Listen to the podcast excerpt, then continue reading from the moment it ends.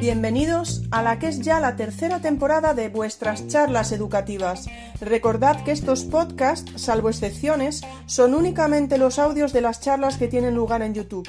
Por lo tanto, la calidad del audio dependerá de la calidad de las grabaciones en directo.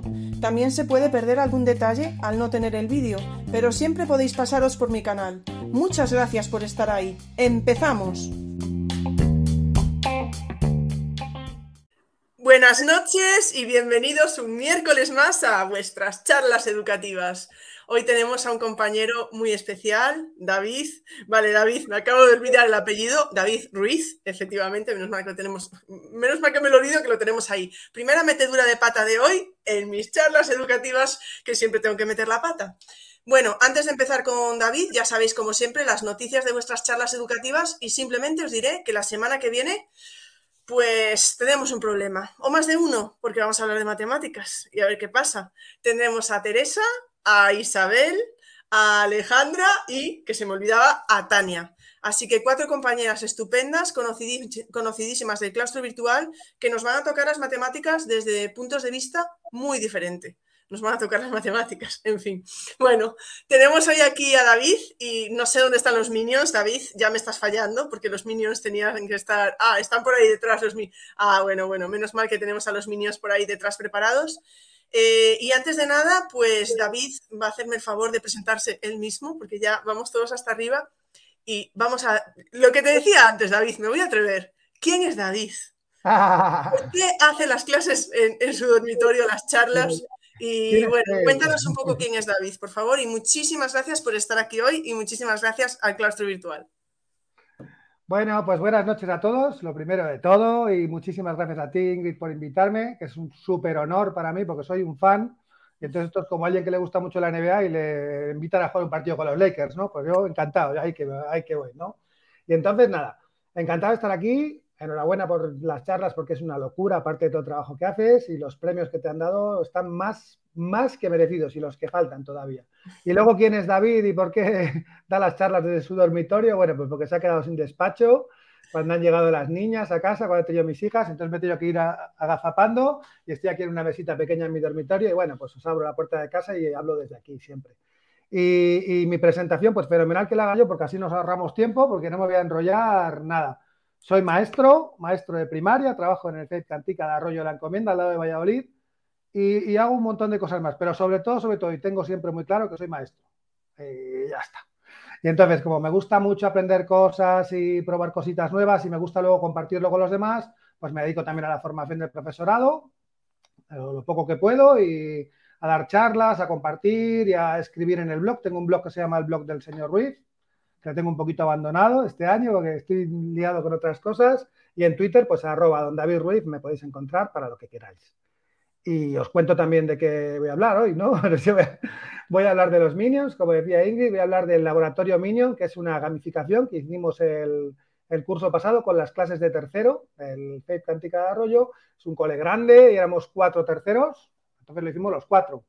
Y, jo, pues estamos súper contentos. De hecho, les comentaba hoy por la mañana a mis compañeros que, jo, revisando lo que, para contaros un poquito lo que habíamos hecho, digo, madre mía, lo que hemos hecho el año pasado, lo que hemos currado, cuántas cosas, qué bien. Y, es que al final, cuando ya empiezas un proyecto nuevo, como es el de este año, ya los pobres minions les hemos dejado abandonados y no me doy cuenta de todo lo que hemos hecho. Entonces, muy mal, no se puede dejar a los minions abandonados. Así que voy a intentar en una horita, no quiero enrollarme más, yo me enrollo mucho, enseguida Ingrid me cortas, metes una pregunta así disimuladamente y ya está.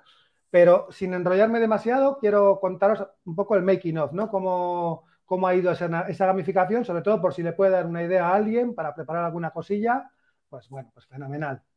Vale, pues ya está, como presentación más que de sobra, ¿no? Perfecto, David, muchísimas gracias. Sí, sí, cuando quieras puedes empezar a compartir. Y pues ojo, porque abandonar a los minions creo que luego se buscan por ahí a otro malvado, ¿no? Y... Sería muy feo, sí, sí, sí. No, me siguen, me siguen llegando todavía.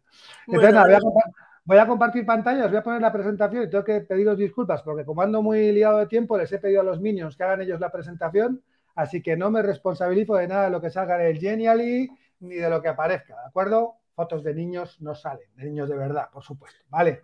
Entonces voy a compartir la pantalla. Y me dice Ingrid si se ve, que yo no me estoy viendo. ¿Estáis viendo mi vale, ahora aparecemos nosotros cuando cambies de pestaña. Perfecto, se ve mi Genially, ¿no? Eh, ahora sí, ahí lo tenemos. Estamos viendo tu Genially, ¿vale? Venga, pues vamos con la presentación. ya está preparado. Esta es la presentación que han preparado los Minions, ¿vale? Entonces yo digo que no me responsabilizo de nada. Sí, sí, mucha cara tienes. Ah, mira, los Minions se han portado, ¿eh? Muy bien. Bien, bien, bien. Vamos a empezar la película y ahí aparecen. Vale, a ver qué nos presentan en las charlas educativas. Bueno, pues vamos a hablar, como os he dicho, del laboratorio Minion. Así es como se llama la gamificación. Y vamos a ver el making of. Entonces, esto es lo que nos. Uy, estos chicos, perdonadme, ¿eh? que salen aquí. A ver si tapamos esto. Vale, el laboratorio Minion, que todo el mundo le pregunta, o la gente que lo conoce, dice, ah, lo de David Ruiz, esto de don David Ruiz, etcétera, etcétera. Pero como estáis viendo por ahí, el laboratorio Minion no es una cosa mía, ni mucho menos, pues puede ser que al principio la idea fuera mía, pero al final si ha funcionado bien ha sido sobre todo pues por todas esas piedras que aparecen por ahí y, mucho más. Lo primero por los niños, por los niños que son fabulosos. Tengo una clase alucinante, tengo la suerte de tenerles este año otra vez. Y si la gamificación funcionó bien, fue sobre todo, sobre todo por ellos, porque se implicaron a tope desde el principio y así las cosas salen mucho más sencillo. También por las familias, por lo menos de mi clase, porque bueno, no he, tenido contacto con los otros tres eh, grupos de familias, pero las familias de mi clase también han sido fabulosas. Aprovecho la oportunidad para darles las gracias, si lo ven, porque han estado a tope desde el primer día, porque yo con mis hijas, si el profe de mis hijas de repente me dice una cosa así, no sé, a lo mejor sospecharía un poco, digo, este hombre está como un cencerro, y han entrado al trapo, han participado muchísimo, cualquier cosa que les pedía al día siguiente o el mismo día la tenían lista, han, han entrado por videollamada en clase, han grabado vídeos en Flickr con sus hijos. Bueno, estoy encantado y también, repito, de familias, claro, este año, así que tan contento. También muchísimas gracias, ya ha funcionado muy bien la gamificación a mis compis, porque es que al final la clave es el trabajo en equipo y funcionó muy bien en las cuatro clases, lo cual es muy difícil. Entonces tengo que agradecer muchísimo a Ana, a Miquel, que sigo con ellos dos este año en la nueva gamificación de este curso en cuarto, y a Chema, que este año no está con nosotros, está en, otro cole, porque fue un año divertidísimo para los profes también y estuvieron a tope siguiéndome en todas mis locuras. Al cole también, porque tanto equipo directivo como el resto de compañeros, pues bueno, apoyando siempre, viendo las cosas que les íbamos mandando, encantados de estar ahí cerca al claustro virtual porque he cogido un mogollón de ideas de un montón de gamificadores que no voy a nombrar a ninguno porque si no me dejo alguno fuera seguro, pero estoy pensando ahora mismo en 20 personas o 25 que, están haciendo unas cosas fabulosas y de los que yo aprendo cada día y de los que yo copio ideas continuamente. Y luego, bueno, pues eh, todas las herramientas que hablaré después de ellas, pues Genially, los chicos de Sandbox que le han dado un, subidón total a, los retos que vamos a ver después, eh, en My Class Game con, Juan, que, ha sido clave en esta gamificación y veremos después, Flickr, OneNote, Wakelet y podría seguir las piedras hasta arriba del todo. Entonces, bueno, vamos a ver cuál es el menú que tengo preparado para esta noche. Todo esto es lo que me han preparado los Minions. Como veis, no se han molestado mucho con las explicaciones, lo han puesto ahí en su lengua extraña. Y este es más o menos, más o menos el plan que tenemos. Voy a contaros las gamificaciones que he hecho antes de que llegara al laboratorio Minion, el plan, cómo planificamos toda la gamificación, la historia, que para mí la narrativa, ya vais a ver que es lo más importante de una gamificación, las normas, que son las mecánicas de esta gamificación, las herramientas que hemos usado y luego las conclusiones que saco y lo que estamos haciendo este curso. Y luego ya preguntáis hasta las, bueno, vendrá mi mujer a dormir a las 12, pues un poquito antes, ¿vale? Vamos allá. Antes de los minions. Bueno, pues yo llevo gamificando bastante tiempo. Antes decía que llevaba poco, pero es verdad que ya van siendo añitos. Entonces, estas son las gamificaciones previas, algunas de ellas que he ido haciendo. Y os las pongo porque me llama mucho la atención que a veces en Twitter, que es un sitio maravilloso del que yo aprendo muchísimo y por el que estoy aquí contando esto, seguramente, no, seguramente no, seguro. Y a veces en Twitter ves a gente que pone que todas las cosas le salen fenomenal y que es un mundo maravilloso la educación y sus niños y nunca le falla nada y todo funciona perfecto y eso es, creo yo que es mentira o si no, pues qué afortunados son. Yo he fallado muchas cosas y me han fallado muchas cosas y en gamificación también.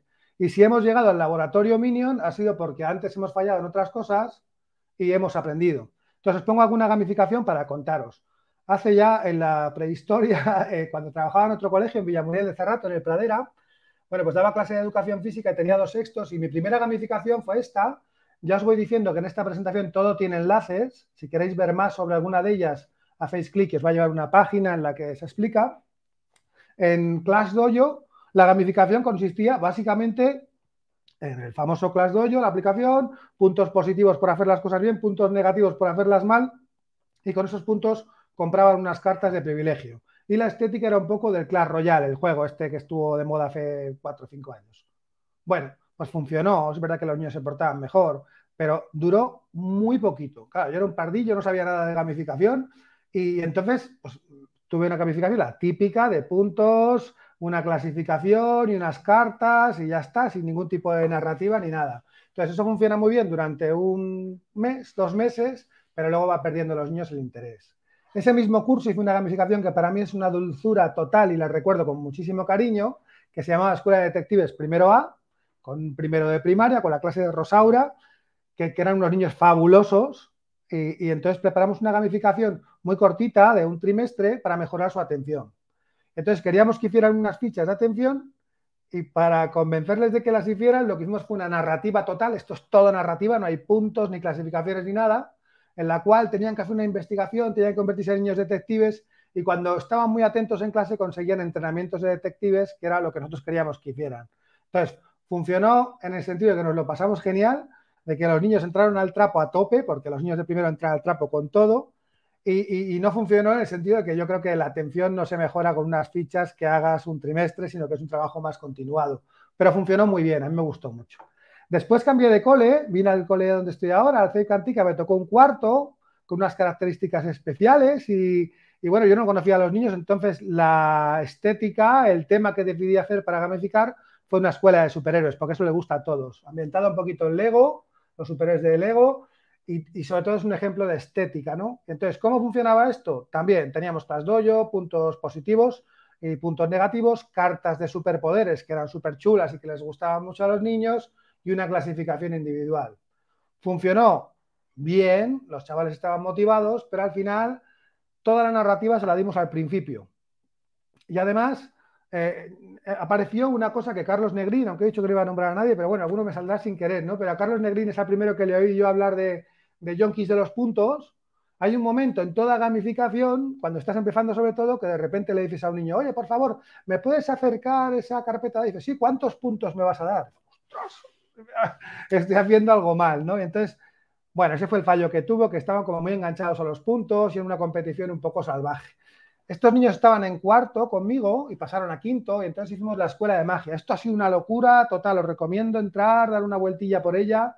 Aquí en la, en la lechuza cuando pincháis aparecen todos los retos de Dumbledore que nos mandaban, pero bueno, como voy a hablar de los niños, esto me lo paso súper rápido. Llegué a irme a Macedonia del Norte con dos alumnos míos con Noah y con Diego, que fue una pasada, con dos niños de, quinto de primaria. Fuimos allí y le explicaron a profes de toda Europa, a ellos en inglés, cómo funcionaba la escuela de magia. Y aquí metimos una competición por equipos en vez de una competición individual, con muchos cromos, muchas cosas. Funcionó muy bien, pero, pero tengo que decir que esta gamificación no es para replicarla cualquiera, porque estaba pensada para unos niños que ya habían tenido una gamificación previa, que se les daba muy bien, que entendían muy bien cómo iba lo de las cartas, los puntos, etcétera. Entonces, no se puede coger esto y ponerlo con una clase y decir, voy a hacerlo en la escuela de magia. Yo he compartido todo, lo podéis, eh, me podéis pedir el Wix, podéis pedir todo, pero creo que es una gamificación especial para esa clase.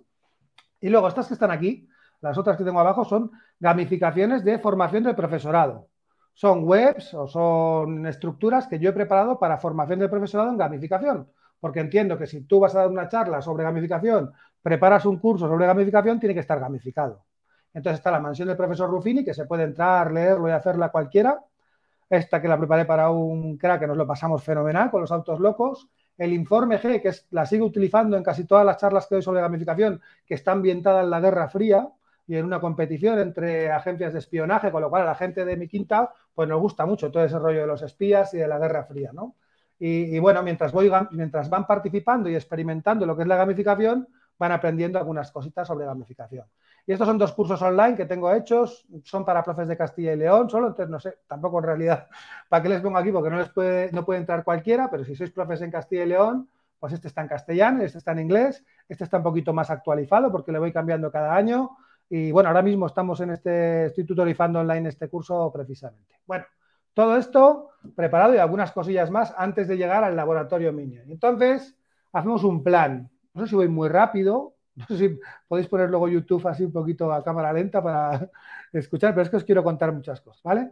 Bueno, esta es la propuesta, esto es lo que se nos ocurrió así antes de empezar el curso. Teníamos muy, muy claro que no queríamos hacer una gamificación con un tema, pues lo de siempre. La escuela de superhéroes que habíamos hecho, la escuela de magia, Super Mario, al final son temas que son muy recurrentes, que están genial. Pero bueno, a mí no me apetecía hacer esos temas, quería cambiar un poco entonces, cuando se me ocurrió lo de los Minions, los Minions me encantan, parecen súper divertidos, sé que a mucha gente más, y ese rollo de villanos buenos o, buenos malvados está muy bien, está muy bien con los alumnos y da mucho juego. Y entonces pensé algo de los Minions. Y luego también, fijaros que esto fue justo el año de la pandemia, el año pasado, después de haber estado confinados en segundo de primaria el curso anterior, que por cierto yo estuve en mi año sabático, entonces me pasé el año sabático en casa, tenía pensado leer, escribir, visitar a otros profes, viajar y estuve metido en casa con mis niñas, pero bueno, también lo agradecí, lo disfruté mucho. Y entonces no quería que mi gamificación o que nuestra gamificación no tuviera en cuenta la situación en la que se encontraban nuestros alumnos, ¿vale? Que, en, en, realidad habían pasado encerrados en casa durante todo el final del curso anterior, iban a venir al colegio con mascarillas, con mucho cuidado. Entonces yo quería que tuviera algo que ver con el virus, la narrativa, ¿no? Bueno, ahí planteamos los objetivos, las áreas. Bueno, esto como a lo mejor lo habéis visto alguno por Twitter, además lo tengo aquí. La narrativa, la historia, bueno, pues es muy sencillito. Estamos en 2021, no funciona ninguno de los proyectos para la vacuna. Si os dais cuenta, al principio del curso pasado no teníamos vacuna. Y entonces Gru, el famoso villano de los Minions, se ofrece para echar una mano a la humanidad y con su amigo el profesor Nefario y los Minions van a trabajar para eh, conseguir la vacuna. Y además, Gru, como es un villano, de vez en cuando les va a mandar misiones a sus minions para hacer el mal, por supuesto, porque los villanos no pueden dejar de serlo aunque tengan su corazoncito. Y esa es la estructura. Luego después está explicado, pero como esto lo vamos a ver ahora, las dinámicas, las mecánicas, los elementos que utilizamos, los componentes, etcétera, todos estos elementos de aquí, esto de desinfección total, etcétera. Bueno, pues está ahí todo explicado por si lo queréis ver. Lo importante, saber la narrativa. Y la narrativa, como os digo, para mí es lo más importante de una gamificación. Claro que son importantes las mecánicas, claro que son importantes las dinámicas, los elementos que utilices, la estética es muy importante porque es súper atractiva y tenemos una competición muy grande con el Fortnite y con Minecraft y con, bueno, Minecraft tampoco tiene una estética espectacular, ¿no? Pero yo creo que la estética tiene que ser también potente. Pero lo que marca la diferencia, lo que hace que una gamificación sea de lujo, que funcione muy bien, es la narrativa, sin ninguna duda. La narrativa está en el Wix, no os lo he dicho, mira, voy a volver a, bueno, no es igual, no os lo he dicho, pero donde ponía Laboratorio Minion ahí, si no buscáis en Google Laboratorio Minion y aparece la web del proyecto, en la portada de la web tenemos este Genially en el cual se cuenta esta historia que os he contado, ¿no? Que Gru quiere ayudar, que vamos a conseguir la vacuna, y aquí vienen luego todos los elementos que vamos a ver después. Y hay una pestaña en la web, que la vamos a visitar ahora, que está enlazada desde aquí, que pone mensaje de Gru. En esa pestaña, veis, esta es la web, pues eso, Laboratorio Minion en Wix, tiene varias partes, que no nos va a dar tiempo a ver todas, podéis cotillarla todo lo que queráis, pero esta página para mí es la más importante. Además están ordenaditos ya todos, cada capítulo es un trimestre y es la narrativa de la historia. Empieza con lo que os he contado, pero va cambiando. Y esto es uno de los aprendizajes que te digo yo, de los errores que hemos cometido anteriormente en otras ramificaciones y que este año ha funcionado muy bien. Y es no dar la narrativa, sé que muchos lo hacéis así ya, o sea, que, lo habéis, habéis cambiado este tema, no dar toda la narrativa de golpe al principio, porque entonces baja la atención, baja la motivación. Y si baja la motivación no tiene sentido todo esto. Entonces, la narrativa está muy bien que vaya apareciendo por cachitos, que vaya cambiando de vez en cuando. Esto es un punto fuerte de lo que estamos haciendo este curso. Pero en los Minions también pasó. Y pasó por dos motivos. Primero, porque cada reto iba cambiando un poco la narrativa, iba cambiando la historia. Y segundo, porque en el segundo trimestre, que os voy a contar después, apareció en la vida real las vacunas. Entonces no tenía sentido que yo siguiera, que nosotros siguiéramos todo el curso buscando la vacuna o ayudando a encontrar la vacuna. No tenía ni pies ni cabeza ese, ese tema.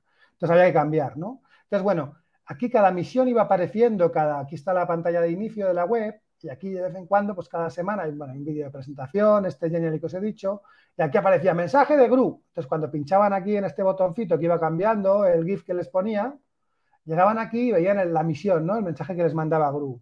Entonces, cada misión va cambiando, cuenta un poco de narrativa, son todas un poco igual. Esta primera misión, por ejemplo, no, vamos a ver todas, ni mucho menos, ¿eh? Son 25, imaginaros, ¿no? El secuestro de los sustantivos, la estética es siempre la misma. Y aquí, pues cuenta un poquito, no olvidéis quién es vuestro jefe, porque, bueno, que estéis ayudando al doctor Nefario está muy bien, pero acordaos que soy un villano, ¿vale? Que tenemos que hacer el mal. Y quiero robar todos los sustantivos para que la sociedad no les encuentre, patatín, patatán. ¿Vale?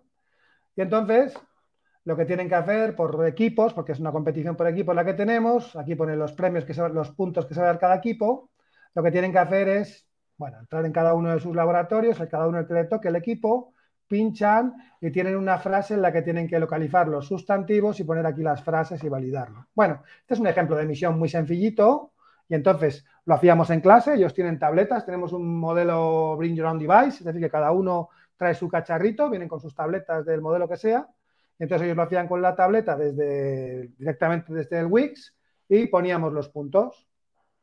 ¿Qué misiones hemos hecho más? Bueno, en todos los trimestres había una misión, en este caso la 2, que era poner el nombre y el logo del laboratorio. Entonces, cada uno proponía, se ponían de acuerdo en cada uno de los equipos y elegíamos los logos que más molaban y se llevaban unos puntos. Y ya está. Aquí tenemos un memory de matemáticas. Esta puede ser un poco curiosa, es una misión de Among Us. Si os fijáis, los Genialis al principio los teníamos aquí eh, insertados dentro de la web, pero claro, al final había muchos Genialis y, pesaba mucho la web para las tabletas así que los enlacé, los enlacé para que se vieran fuera. Esta es una misión de Among Us que estaba súper de moda en aquel momento. Bueno, ya había unos impostores, bueno, aquí va contando, siempre tiene todas las misiones un montón de narrativa al principio, un montón, bueno, un poquitín, ¿no? Que también aprovechábamos para lengua. No tenemos libro de lengua, trabajamos sobre textos y utilizábamos estos textos de las misiones también para trabajar, como veis, los sustantivos, los verbos, etcétera, etcétera. En este caso era una misión un poco variadita, había misiones más de mate, más de lengua, más de arts, más de educación física, de inglés incluso, pero iban siendo variadas, ¿no? Y entonces aquí la misión, pues había que pinchar en este botón y teníamos una mongas que les habíamos preparado.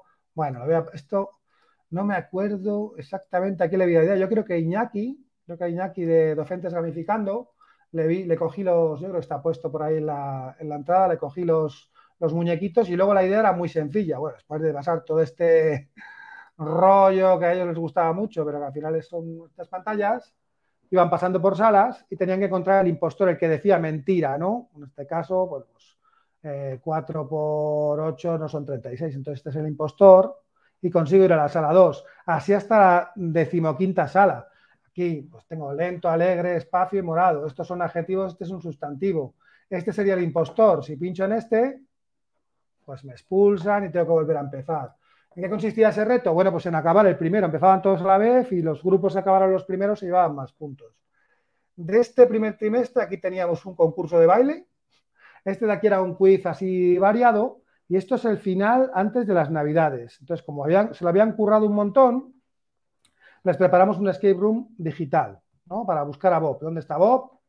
Entonces, buen trabajo. Siempre un poco empezábamos con un saludo contando cómo había ido la cosa y la desaparición de Bob, vuestro amigo os necesita, ponía los premios que había y era un breakout digital. Lo voy a enseñar un poquitín, que aparecerá por aquí el enlace, yo creo.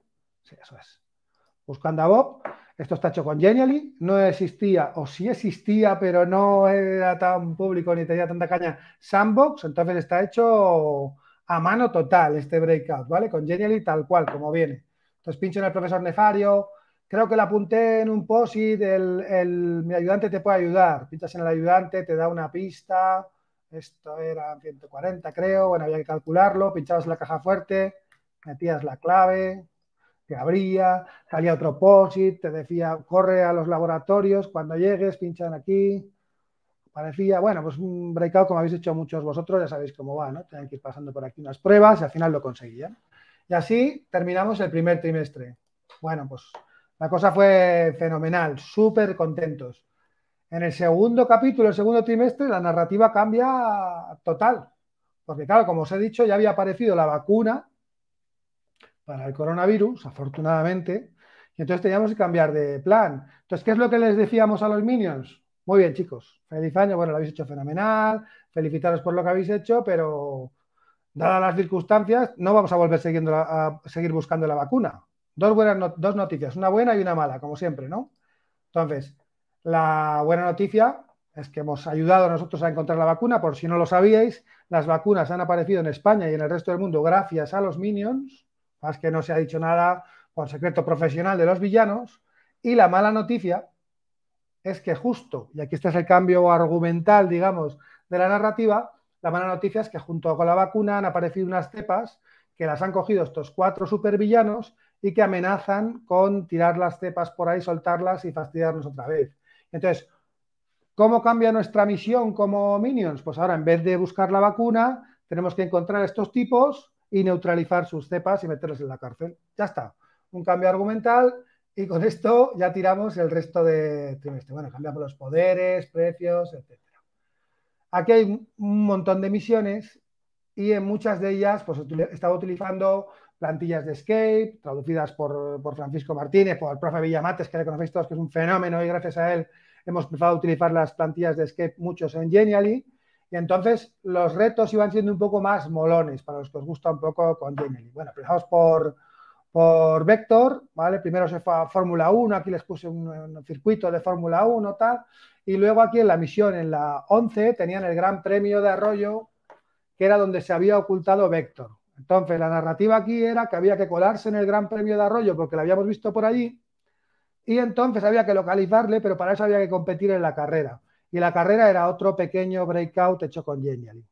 está, es una excusa para meter pruebas relacionadas con lo que están aprendiendo y siempre variaditas, porque si todos los retos son matemáticos, pues no tiene ninguna gracia. Ahí está Chema, uno de los profes que estábamos, este es Miquel, otro de los profes con su camiseta de los Lakers, Ana, con su perra en el coche, y aquí voy yo con mi coche rosa. Entonces, ¿qué hay que hacer? En cada uno de los coches hay que pinchar y hay una prueba y al final del todo vienes a, al, al final y perdón y si metes la clave, cada una te va a dar un número y ya está. Por ejemplo, esta tercera prueba eran unos problemas. Si no recuerdo mal, como veis hay un cronómetro, esto está puesto gracias a, un, a una extensión de Escape de profe Villamates. Aquí era un problema, que el resultado lo tengo apuntado aquí, que no me lo sé de memoria, era 4.800 24. Y entonces cuando lo comprobaban, les decía, la cifra de las decenas es 6. En otra de las pruebas les decía, la cifra de las unidades es 2 y en la otra, la cifra de las centenas, perdón, es 9. Entonces, eh, volver y una vez que tenían las tres cifras, todo esto con el tiempo, estaba hecho de tal modo que cuando acababa el tiempo se bloqueaba la pantalla, tenían que volver a empezar. Y cuando terminaban, pinchaban en Finally, ponían la clave que era 962 y les ponía enhorabuena, has quedado primero en la carrera, has pillado a Vector y has conseguido quitarle la cepa del virus, patatín, patatán, las metido entre rejas, etcétera, etcétera. Y esta era un poco la dinámica con cada uno de los villanos. Hacíamos reto una vez por semana. Por enseñaros alguno chulo más de este trimestre, luego, primero hacíamos un entrenamiento de correr porque nos íbamos a infiltrar en el restaurante del macho. Después coincidió que estaban los niños súper marranos en el recreo, y entonces la gamificación, en mi opinión, debe de adaptarse a la realidad de los niños, debe de, conocer lo que está pasando y no ser una cosa externa e impuesta ahí como un juego de mesa que has comprado precintado. Entonces, los patios eran una marranada, estaban tirando muchas guarradas, muchos restos de comida en el patio y decidimos que el reto de esa semana fuera eh, un reto de cómo mantenían de limpio el patio. Entonces, iban ganando puntos, era un reto cooperativo y tal. Y entonces lo metimos en la narrativa. Dijimos, bueno, para colarnos en el restaurante del macho tenemos que entrar dentro del servicio de limpieza del restaurante y vamos a hacer esta misión. Y después entramos en el restaurante del macho, que es este reto de aquí, y el reto consistía, este es una pena que no pueda poner música porque era un reto muy sabrosón, porque entrábamos en el restaurante salsa y salsa y la música del reto, todo es mucho mejor con música siempre, ¿no? La música del reto era, pues eso, salsa continuamente, ¿no? Mientras jugaban. Entonces, cuando hacemos clic en el reto este de aquí, es otra vez un reto, porque todavía no habían aparecido mágicamente los itinerarios de Sandbox, y entonces, pues yo me apañaba pues con las, las extensiones de Escape. Como veis también, hay un cronómetro aquí puesto y en cuanto entran, tienen 30 minutos para acabarlo. Tienen cuatro pruebas y después tienen que ir a abrir la caja fuerte desde donde tiene la cepa metida el macho, ¿no? Entonces voy a mirar aquí la de las guindillas, por ejemplo. Aquí tenían, estábamos estudiando las formas no personales de los verbos, pues comiendo, abierto, sufrir, seguro que fallo, ¿eh? Chupado, andando, eh, comiendo, y me falta una, saltar. Y entonces me da la, la, cifra de las centenas. Y lo mismo con las siguientes pruebas, ¿vale? Yo creo que no sé si en el taco había unos problemas. Va a pasar lo mismo. Una vez que tenga la contraseña, vengo a la caja fuerte, meto la contraseña, que en este caso era 1975, y cuando la abro me vuelve a poner lo mismo. Enhorabuena, lo has conseguido, patatín, patatán. Y entonces, como lo hacíamos en directo, aquí abajo, por aquí aparece al final de toda la animación, enséñale esta página del Genial de tu profe. Entonces levantaba el equipo que lo estaba haciendo cada uno en su tableta por tema de protocolo COVID, pero se iban ayudando también todos el equipo y entonces enseñaban esta clave. El primer equipo que terminaba se llevaba 300 XP, lo veis, enseña la página al profe. El segundo se llevaba 200, el tercero tal, ¿no? Los puntos. Y bueno, la misión 15 fue un poco repasito también con Among Us. Pasamos al tercer capítulo y aquí aparecieron dos cosas que fueron súper claves. En el tercer trimestre del curso pasado, eh, fue una irrupción total la plantilla de itinerarios de Sandbox, que de verdad que, es un equipazo. Rafa a la cabeza, por supuesto, y todo el grupo de colaboradores que son unos cracks y que, están aportando muchísimo y con una filosofía muy chula. Y vais a ver ahora cómo cambian las misiones, cómo cambian los retos.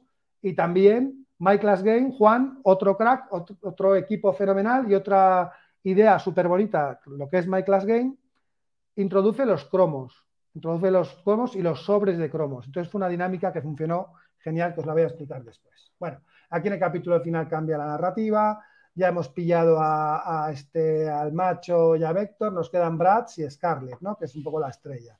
De Baltasar Bratz, primero eh, habíamos descubierto que tenía un arma que hacía que todo el mundo viera doble, entonces era un reto, una competición entre las cuatro clases de Double, cuando sacaron la extensión de Double en, en Sandbox, entonces competían las cuatro clases por un double, al final hubo un, como un playoff, bueno, estuvo súper chulo. Y el siguiente reto es, eh, son dos plantillas también de Sandbox. Decíamos en la narrativa que Brad sabía colar la tele. Primero teníamos un quién quiere ser millonario sobre lo que estábamos trabajando. Es una plantilla que os recomiendo a todos porque es súper chula. Puedes meter un montón de preguntas y le salen aleatorias. Y la segunda sabía colar el pasapalabra. Al final le localizamos y le neutralizamos perfectamente. Y luego llega Scarlett, que es a mí la villana que más me gusta de todas, porque es súper mala. Entonces tenemos un primer buscando a Scarlett, que era un The One, dicen en inglés. Bueno, había que encontrar una figura que era diferente a las demás para mm, agilizar nuestra búsqueda, porque luego Scarlett se había escondido en un parque de atracciones.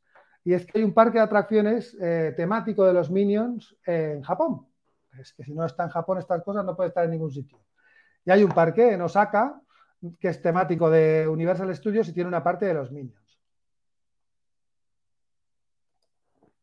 Entonces, este reto fue la primera plantilla que utilicé yo de Sandbox de itinerarios. Había utilizado muchas plantillas, pero la de itinerarios que es cuando salió. Y lo que te permite esa plantilla, que ojo, no sé si puedo dar esta exclusiva, pero va a mejorar un poco más todavía, va a salir una plantilla nueva de itinerarios que es ya alucinante, es que los alumnos puedan hacer un reto en vez de esa media hora en la que hacíamos el reto o esa hora en clase, que lo puedan hacer incluso desde casa, incluso en distintos días. ¿Por qué? Porque te permite guardar partidas. Yo ya tengo una partida aquí guardada para no hacer todo el reto y yo voy a continuar. Me pierdo un poco la narrativa y si os fijáis, no sé por qué no tengo aquí los plátanos, debería, pero bueno, es que en el grupo de Telegram de los colaboradores de Sandbox eh, se comenta que Jenny le estaba fallando algo con las plantillas últimamente, espero que no fallen aquí, ¿vale? Bueno, este es el mapa. Entonces, lo que permite esta plantilla es que tú vas haciendo pruebas y según vas consiguiendo cada prueba, aquí en las recompensas, ¿ves? Pues me ha borrado todo el progreso que llevaba, pero bueno, no pasa nada. Aquí en las recompensas te van apareciendo los premios y aquí te van apareciendo unos numeritos que son distintos para cada alumno. Perdonad los que ya conocéis esto, pero bueno, por si alguien no lo conoce, ¿de acuerdo? Y tú puedes hacer que tengan que seguir un itinerario o, en este caso, podían empezar por cualquiera de las pruebas. ¿Cómo son las pruebas? Bueno, pues parecidas también a las que hemos visto, pero seis pruebas distintas, cada una te da un número. Cuando tienes todos los números, desbloqueas este candado y puedes llegar al final. Esto es bueno, como un game changer, como dicen los, los americanos, ¿vale? Una cosa ya espectacular, con un aspecto visual muy, muy bueno, ¿vale?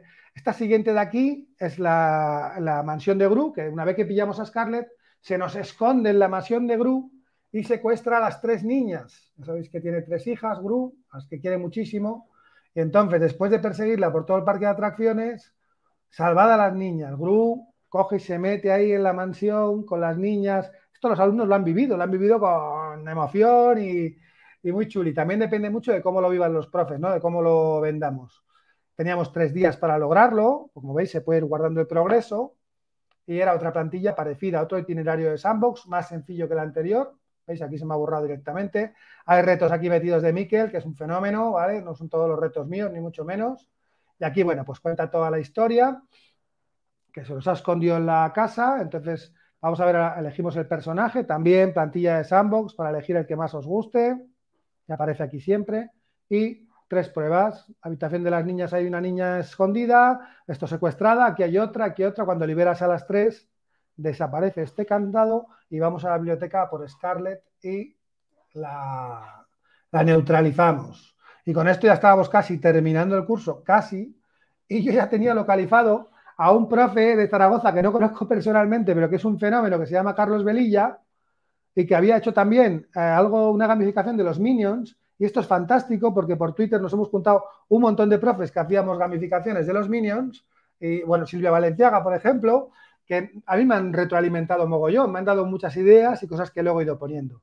Y no solo ideas, sino que también de, ay, no sé por qué, ah, no pasa nada, pasamos aquí, sino que también Carlos Velilla había creado un, montón de, de, de uno enlazado con otro, de Minions por el mundo, entonces hicimos como que nos íbamos de vacaciones, hicimos todo su reto, aquí yo no hice nada, simplemente enlazar con el suyo. Súper bonito, ¿eh? merece la pena que lo, que lo veáis, el reto es muy currado, además coincidía el nivel, también era para tercero, con lo cual, fenomenal.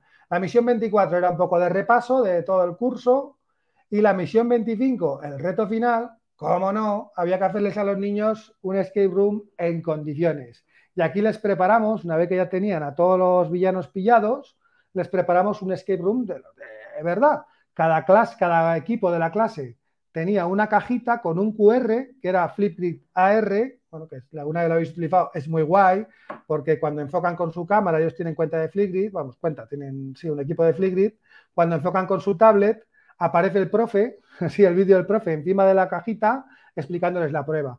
Y después de esa prueba les llevaba otra prueba, abrían la caja, les llevaba a otro sitio del colegio, conseguían otra, y al final se juntaban todos en clase, tenían una hora para hacerlo, y tenían que juntar lo que había conseguido, encontrar cada uno de los equipos en el orden que fueran los números y desactivar la bomba que había puesta con todos los virus, etc.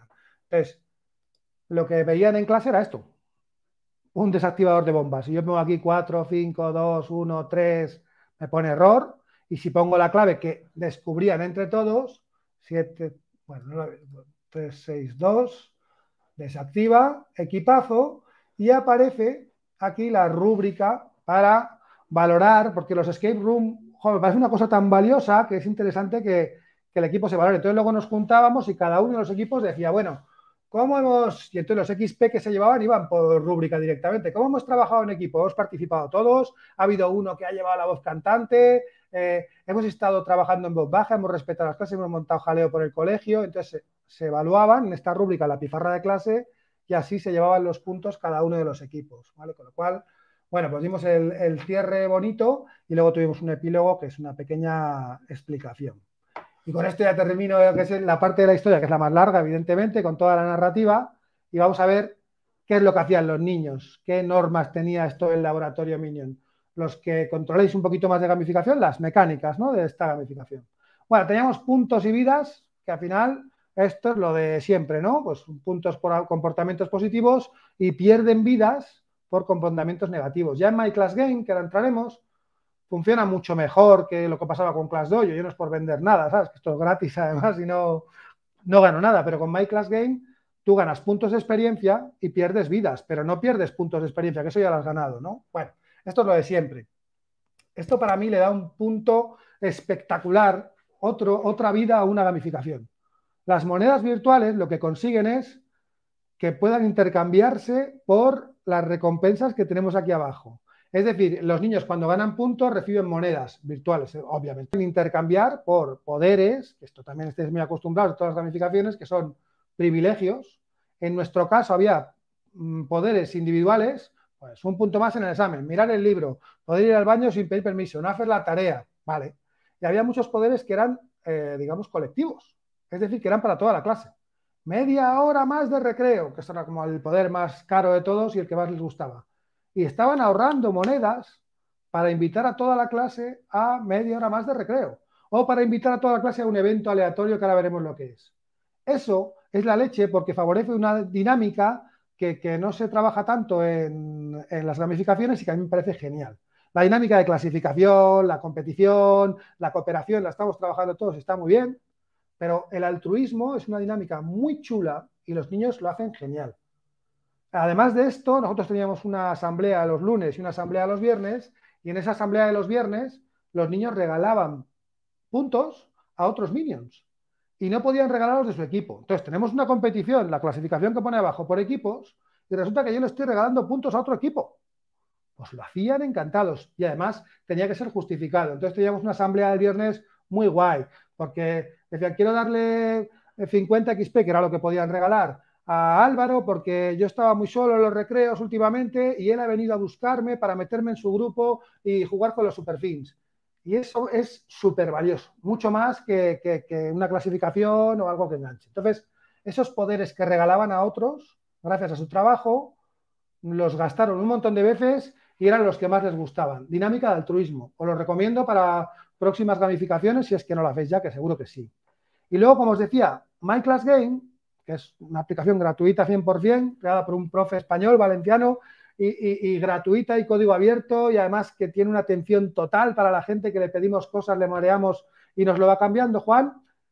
Bueno, pues en My Class Game hay una cosa que son los cromos, que pueden coleccionar, que tú creas una serie de cromos y os gastan. Y además el profe, yo tenía cromos en la escuela de magia, pero tenía que andar vendiéndoles los cromos, quitándoles puntos de Class Dojo, reiniciando tal. Aquí funciona automáticamente. Vamos a ver después. Voy a abrir Class Dojo un segundín y lo vemos. Eh, ellos pueden comprar los cromos desde su aplicación, desde su tableta, yo ni me entero, les quita monedas y les da el cromo. Y ya está, están haciendo una colección, que es la dinámica de recolección también, otra de las dinámicas de la gamificación, que les tiene enganchados, quieren ganar monedas para acabar la colección, igual que con las colecciones de Pokémon o de Superfins o de lo que sea, y además a ti no te cuesta nada, nada, porque se hace automáticamente con la aplicación. Tú vas poniendo los puntos, las monedas se ganan automáticamente y ellos compran los cromos automáticamente. Bueno, pues genial. Pero es que además en el tercer trimestre, Juan, no sé quién se lo recomendó, yo, no, por supuesto, o cómo se le ocurrió a él, sacar sobres de cromos como las colecciones de verdad que compran los niños en el kiosco. Entonces, tú en My Class Game, como niño, puedes comprar un cromo tal que vale 200 puntos, 200 monedas, puedes comprar otro cromo que vale 100 monedas, pero puedes comprar un sobre de 6 cromos aleatorios que cuestan 500 monedas. Entonces, te la juegas. ¿Qué pasa cuando compras sobres? Lo mismo que en la vida real, que tienes cromos repes. ¿Y qué pasa cuando tienes cromos repes? Pues lo mismo que en la vida real, que los puedes cambiar con otros. Y entonces organizamos un cambio de cromos. Y esta fue la leche ya. O sea, esto fue eh, súper encantado con cómo funciona esta dinámica. Lo vamos a ver en My Class Game ahora. Bueno, la clasificación, para saber lo que es la clasificación. Este es mi My Class Game. Bueno, tengo 800 clases, pero vamos a ver este laboratorio Minion que es irreal, pues, no son niños de verdad, ¿vale? un poco para charlas. Como os imagináis, no tengo ningún niño que se llame Domingo Loso, ni May Telediario, ni Tomás Ticando, ¿vale? entonces yo pincho en este niño, por ejemplo, le quiero, le quiero poner puntos. Estoy en clase un día cualquiera, le quiero poner 50 XP porque ha estado muy atento en clase. Pues pongo aquí, clac, clac, le sumo los puntos y además le suma el dinero. Como veis, tiene menos dinero que puntos de experiencia.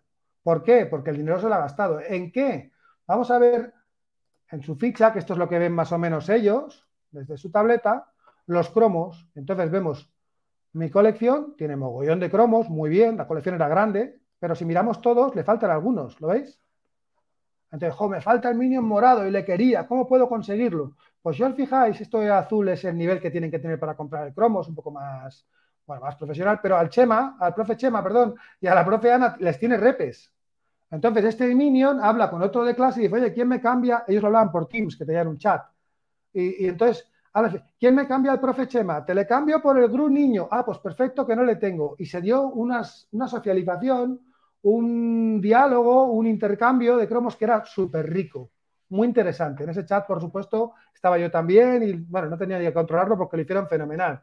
Pero ellos fueron cambiando los cromos. Esto no lo hace automáticamente MyClassGame. ¿Cómo lo hacíamos? Bueno, pues no sé, aquí tenemos los buzones. Ellos dejaban el buzón, este le hizo mi alumna Alicia, súper chulo, encantado con él. Entonces metían un papelito firmado por los dos alumnos, ¿vale? Diciendo, eh, Rodrigo le cambia el Minion morado a Sofía por el ojo doble.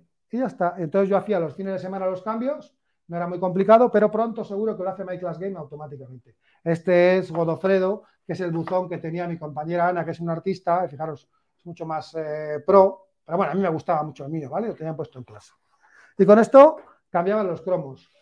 Y muchos, bueno, algunos diréis, ya, ya, ya, pero y mis alumnos son unos jetas y van a decir, ¿y esto los cromos para qué?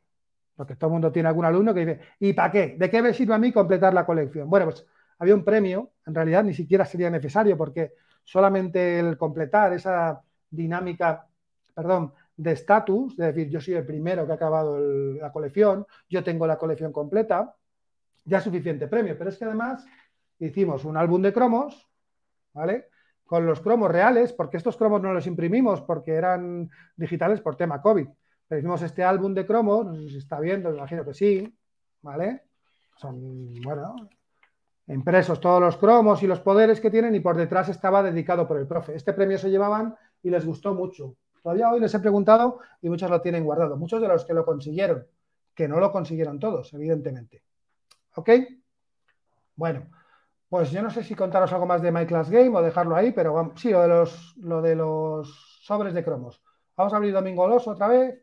Y entonces, cuando él está en colecciones, puede comprar un cromo con los puntos que tiene, con el dinero que tiene, puede comprar Agnes, que vale 100. Entonces él lo pincha, lo compra. Esto lo podía hacer el alumno sin que yo viera nada. Veis que ha perdido 100 puntos, 100 monedas, perdón, y ya tiene este cromo. Facilísimo. Pero puede comprar un sobre. Añadir 6 coleccionables, 6 cromos por 500 monedas. Sí, sí, claro que sí. Y entonces le han añadido cinco cromos que alguno le tendrá repe y alguno le habrá tocado el que le faltaba. ¿Vale? Como veis, ahora tiene, por ejemplo, tres anas para cambiar, que seguro que lo consigue. Vale, MyClass Game no explico más, pero MyClass Game nos lo recomiendo a todos, es una maravilla total. ¿Vale? Vamos con las herramientas, que ya estoy terminando, no os preocupéis, que me podría estar hablando siete horas sobre el laboratorio Minion y ocho horas sobre la gamificación que estamos haciendo este curso, pero ya sé que, es tarde y que estamos a mitad de mini semana y no quiero enrollarme mucho más. Como veis, he separado las herramientas, aunque hay algunas repes, en dos partes. Una, las herramientas que utilizan los profes y otra, las que utilizan los alumnos. ¿Por qué he hecho esto?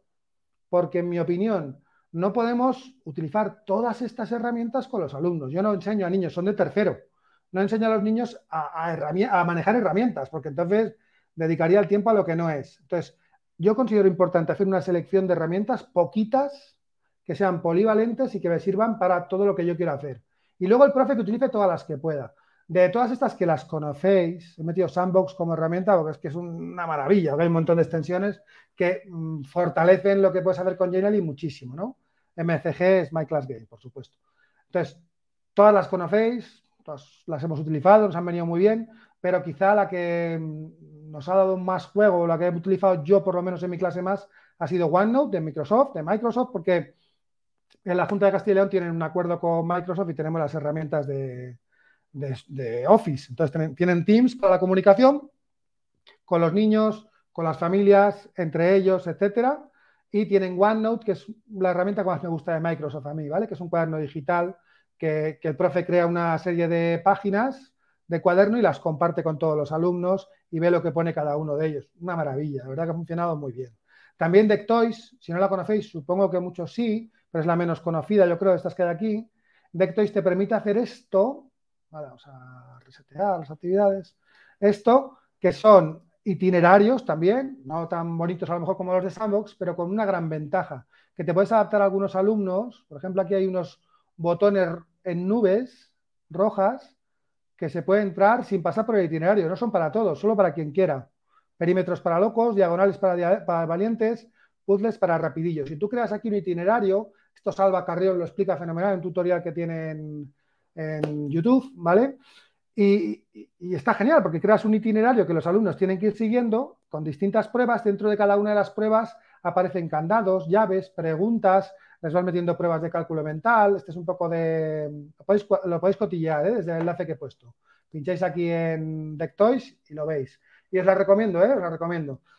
Nos daba mucho juego, mucho cuartelillo, lo hemos utilizado sociales y en mate para hacer entre comillas, ¿eh? porque yo sí hablo de autorregulación, después de haber oído a Oscar la semana pasada, se dice, bueno, ¿qué son es autorregular? Bueno, pero una pequeña autorregulación, había algunos temas que tenían ese itinerario, iban trabajando ellos de manera autónoma y nosotros podíamos atender a los niños que tenían más necesidades. ¿no? Y luego OneNote, os he puesto aquí dos capturas que no aparecen los nombres de los niños. Me encantaría enseñaros los, los cuadernos enteros de los niños. De otra cosa también relacionada con la autorregulación, con la mini autorregulación que hacíamos nosotros. Esto, bueno, se ve muy pequeñín, pero os lo explico yo. Esto es la agenda digital. Ahí está el exclusivo para profes, mi agenda digital, y luego cada niño, aquí había el de una niña abierto, cada niño tiene su agenda, una para cada trimestre. Y ahí cada día tienen lo que vamos a trabajar ese día. Entonces, ellos van marcando con un tic lo que van haciendo. Hay muchas cosas que son voluntarias. Aquí, por ejemplo, el booktuber es voluntario. El diario es obligatorio. Todos los días tienen que hacer un poquito de diario, un poquitín, un poco de metacognición. Y os voy a decir después para qué sirve ese diario, ¿no? Y luego tienen tareas de mate, de lengua, de Sofía, lo que iba trabajando yo, algunas obligatorias, otras voluntarias. Me gusta mucho lo de la tarea voluntaria. Y cuando terminen, pueden hacer y tienen tareas aquí extra para aburrir. Entonces, de este modo, yo estuve confinado eh, dos semanas durante el curso y me decían algunos compañeros, joder, entra en tu clase y no ha hecho falta que hiciera nada, porque ellos vienen aquí, abren su agenda digital, saben lo que tienen que hacer para ese día y van eligiendo por dónde empezar, qué dejar para casa, qué ir terminando y cómo lo van haciendo. Y está genial, tú puedes ver luego todos los OneNote, todos los cuadernos de tus alumnos. Y aquí tenéis otro ejemplo, yo no es el diario, lo que os decía, el diario lo tienen que hacer todos los días, cada semana tienen un día, una página, entonces ponen un poquito lo que han hecho, lo más importante, lo que se acuerdan. ¿Y para qué servía esto del diario? Bueno, pues para otra herramienta que nos ha venido genial, que es Flickr, porque ellos hacían mucha expresión oral con Flickr y además hacían una cosa relacionada con la metacognición y relacionada con este diario, que era el telediario Minion. Aquí me da mucha rabia no poderos enseñar, he hecho una captura del, del laboratorio Minion, del grupo de Flickr, hicimos muchas tareas con Flickr, por ejemplo, entrevista a un familiar, cuando hicimos lo del trabajo estuvo muy guay porque hicieron entrevistar a sus familias o los booktubers que iban contando lo que iban leyendo y tal, que esto bueno, es una copia de lo que hizo Miguel Ángel Azorín, que es un, crack también. Y entonces el telediario mío era los fines de semana, tenían que hacer un telediario de dos minutillos resumiendo lo más importante de la semana, tanto en lo personal, en cómo se habían sentido, como en lo que habíamos trabajado, lo que habíamos aprendido. Y esto fue una maravilla.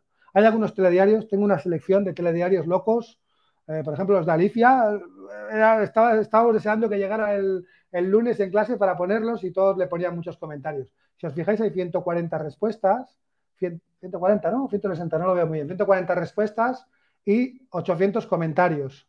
Esos comentarios son súper ricos a los vídeos. Y es un entorno cerrado, Flickr, ya lo sabéis, que no, los vídeos no les ve nadie, solamente les ven ellos, los vídeos suyos y los de sus compañeros.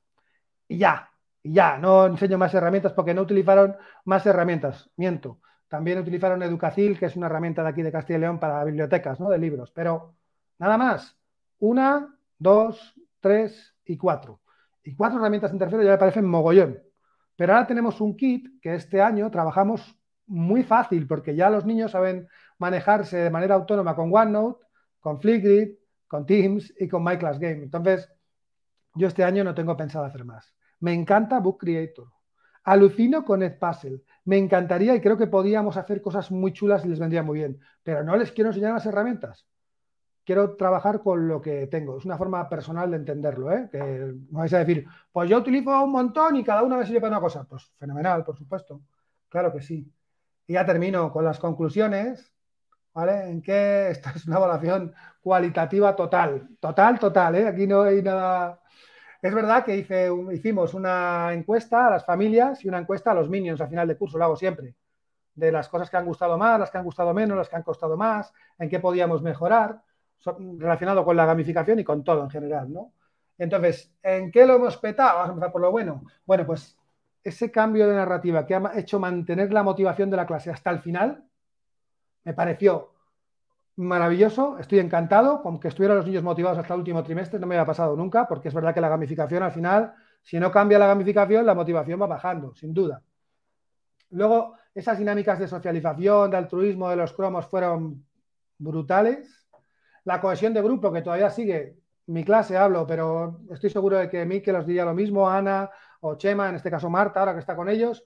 Los cuatro terceros del año pasado, cuatro cuartos, se llevan fenomenal entre ellos, juegan en los recreos todos juntos, hay un grupo fuerte metido.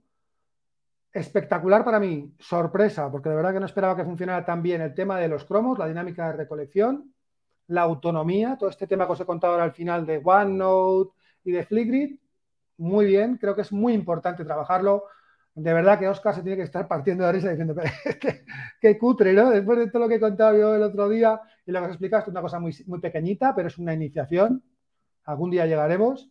Y luego que, pues bueno, me gusta que es replicable 100%. Es decir, todos los Genialis que os he enseñado, todos, todos, todos están reutilizables en mi perfil de Genially. Y si no, bueno, pues en el mismo Genially pincháis en los puntitos de aquí abajo, en cualquiera de ellos, dais aquí al enlace y en el enlace social, si lo veis, vais a tener la posibilidad aquí abajo de reutilizar, es decir, cogerlo y cambiar lo que queráis. Todo está reutilizable. Si queréis el Wix, os lo paso. Si queréis el material, que no he traído pósters, eh, material estético, digamos, analógico de tocar, lo regalamos todo el último día, arrancamos las paredes y lo llevaron ellos, pero yo os paso los PDFs también, lo que queráis. Es decir, que cualquiera puede cogerlo y adaptarlo a su clase. Y eso creo que es importante, ¿eh? porque no está bien trabajar doble. Y claro, a ver, nos voy a contar todo lo que ha funcionado y qué guay somos, ¿no? Tenemos también cosas que mejorar. Por ejemplo, el virusómetro, que fue una idea que copié un poquito de profe Ramón, que le conocéis todos, tuvo una idea así en verano para trabajar un poco el protocolo COVID y, llegar a punto, está, pues bueno, pues fracasó total. Lo hicimos muy bonito, muy tal, una pinza que subía, y al final lo dejamos de utilizar en dos o tres semanas. Poco trabajo en equipo real, por culpa, yo creo que por el tema de COVID, y este año seguimos un poco igual de momento, a ver cuándo mejora la cosa. Mal o pobre coordinación bilingüe, es verdad que estuvimos trabajando mucho en toda la parte de castellano, pero bilingüe que tenemos Science, Inglés, Arts, no participó mucho dentro de la gamificación. Y eso este año seguro, seguro lo estamos mejorando ya y poca capacidad de decisión de los niños, de los minions. Y me refiero a decisión en cuanto a la gamificación, no en decisión de qué tarea hago primero, qué tarea hago después, sino metadecisiones de, oye, que queremos que esto vaya por aquí o vaya por allá. ¿Vale? Esto son, bueno, cosas para mejorar. Este curso tenemos otra cosa de la que ya os digo que estoy muy emocionado con ella ahora y podría estar hablando 10 horas, que es la Escuela de Superiores Cantica 2. No tenemos Wix ya, es un Genial entero la página y de esto, pues, pues podría estar hablando años y, años y años. La diferencia es que aquí en la historia, cada 15 días, va cambiando. Tenemos un cómic que está hecho con Book Creator, que lo utilizan los profes, no los niños, y van apareciendo capítulos con nuestra narrativa. El vídeo el vídeo de presentaciones para partirse de risa, porque hemos doblado los profes. Y al final de cada capítulo ellos eligen por dónde continúa la historia, con un formulario de Google directamente. Entonces votan y en función de lo que elijan, la historia va por un lado o por otro, con lo cual tienen esa pequeña, muy pequeñita, ¿eh? capacidad de decisión. Fijaos aquí, ¿qué tarea quieres hacer primero? Bueno, pues al final vamos a hacer las dos, pero ellos eligen por cuál empiezan. Y bueno, está fenomenal, ¿vale? Y ya os dejo preguntar, os pido perdón porque he ido como, como un Fórmula 1 a toda velocidad, pero Ingrid, dejo de compartir pantalla y no sé si, habrá alguien por ahí o no. ¿Hay alguien? Sí, hay, bastante gente y con, muchas preguntas. Y bueno, luego, como le digo siempre a los invitados, ¿eh? cuando tengas un mal día te pasas por el chat porque los comentarios son muchos. No voy a ponerlos porque no da, pero que sepas que tienes el visto bueno de Oscar, ¿eh? Ya te lo bien, bien. Eso que lo sepas. Bueno, pues David, estamos todos muy alucinados, ya te lo puedo decir, es increíble. Me están pidiendo la presentación, que ya dijiste que ibas a compartir, así que luego si quieres me la puedes poner, o la pones tú ya ahí en el chat de YouTube o me la pones por el chat privado. Eh, y luego ya la compartiremos también, en, la pondré como em, enlace, como comentario fijado en YouTube y la compartiremos por Twitter. ¿Vale? Como por Twitter, por donde compartimos todo. Voy a empezar con las preguntas. Vamos allá, prepárate. Venga. ¿eh? Una pregunta que nos llega de, Diversaula. Dice, ¿la idea sería dejar la narrativa abierta para que después pueda ser modificable? Sí, sí, la respuesta es sí. Y me gusta muchísimo esto. A mí me gusta mucho la narrativa. ¿eh? Entiendo que es la parte más compleja, también la parte más bonita. Entonces, mi error en gamificaciones anteriores es, la historia es esta, somos una escuela de magia, somos una sucursal de Hogwarts y tenemos que hacer los retos que nos manda Dumbledore y ya está. Y entonces ahí hay muy poco que modificar. Entonces, como muy bien, la pregunta es casi una respuesta, ¿no? Como muy bien dices, si la narrativa es un poco abierta, vale, vamos a buscar unos villanos, a ver si conseguimos salvarles, tienes la oportunidad de irla redirigiendo. Y, si esa redirección puede tocar, puede enganchar eh, la realidad de los alumnos, pues es mucho más jugosa, en mi opinión, ¿eh? que yo no soy un experto ni mucho menos, pero como la pregunta es para mí, pues la respondo. No, no, no, ya, ya se ve que no, que experto no es. Ya ha quedado claro que no, no, no, que va. bueno, vale, vamos a, no vamos a entrar en conflictos ahora. Tenemos aquí a Cristian, que dice, Cristian Negre, que dice, pregunta, de experto a experto, pregunta, pregunta relacionada con la narrativa. ¿Tenías un guion estructurado desde el inicio? ¿Utilizaste algún modelo? Bueno, en realidad tengo una idea, mm, digamos, base, ¿vale? Tengo un hay gente que trabaja muy bien con folios, con A3, con papel. A mí me gusta mucho trabajar con el iPad. Espera un segundo que os comparto el enlace. Bueno, ese es el Bitly, pero luego lo paso, ¿vale? Eh, decía que yo trabajo muy a gusto con el iPad, con aplicaciones como Procreate, de hacer mapas mentales y me hago mis visual thinking ahí extraños. Entonces yo tengo un visual, un poco una estructura ideal de la narrativa de por dónde va a ir. Y luego no acaba nunca donde yo tenía pensado que acababa. Luego va, por, lo que digo, un poco adaptándonos a la realidad, que iba a saber yo que en el segundo trimestre íbamos a tener vacunas. Pues fenomenal, me alegro mucho, pero me cambia, me cambia el paso. Y sí que es conveniente, pues como todo. ¿Es, es bueno improvisar en clase? Es una pregunta eh, típica de magisterio, ¿no? ¿Es bueno improvisar en clase? buenísima pregunta. Pues es bueno improvisar si tú tienes un plan. Lo que no es bueno es llegar ahí a improvisar y a ver qué sale. Porque por muy experto que seas, muy veterana, muy veterano, al final vas a estar apurado y te va a costar mucho. Digo yo, no sé, yo no improviso nunca así de cero, pero sí que es bueno que tú seas capaz de ir con un plan, como dice Cristian, Cristian es un súper experto, esto ya son palabras mayores, ¿eh? o sea, es lo que está aquí escuchando, me parece alucinante. Eh, que tengas un plan, una estructura y que sobre ella puedas meter tus modificaciones, claro, claro que sí. Nos pregunta Tomás, otro gamificador, pregunta, ¿incluías narrativa en otras actividades del aula o solo en los retos de breakout? Bueno, es que yo creo que los profes incluimos narrativa en todo lo que hacemos. Al final hay gente que me dice, no, es que tú eres muy creativo y tal, no sé qué. Cuantas, cuantas menos horas duermo y cuantas más horas trabajo, más creativo soy. Qué casualidad, macho. Sabes que todos los profes somos creativos, todos utilizamos narrativa, todos contamos eh, historias, todos enseñamos con historias. Hay gente que no ha hecho gamificación en su vida y que hace unas narrativas y que explica en clase que alucinas, que da unas clases que son historias. Al final, contar historias es como hemos aprendido todos y la manera más bonita de llegar a los alumnos. Entonces, hago narrativas en pues, casi todo lo que hago. Sí, claro. Le vendo la moto y se lo pongo bonito. Claro que sí. Pregunta nuestra querida Rocío también. ¿Cuántos días se llevan la tableta a clase? Y en horas, ¿cuántas horas son los minions? Si es que se puede contabilizar. Vale, es una buenísima pregunta. Esta mañana hemos hablado de eso. Y estábamos preparando la reunión de padres de este curso y eh, claro, el curso pasado les dijimos a los papás, siempre muy honestos con los padres, hemos dicho todo. Yo creo que hasta tercero, y ahora me van a llover ahí golpes seguro, ¿no? Es una opinión personal también. Hasta tercero de primaria no trabajamos con tablets en el cole. No tienen tablet los niños, a partir de tercero empiezan a trabajar con ellas.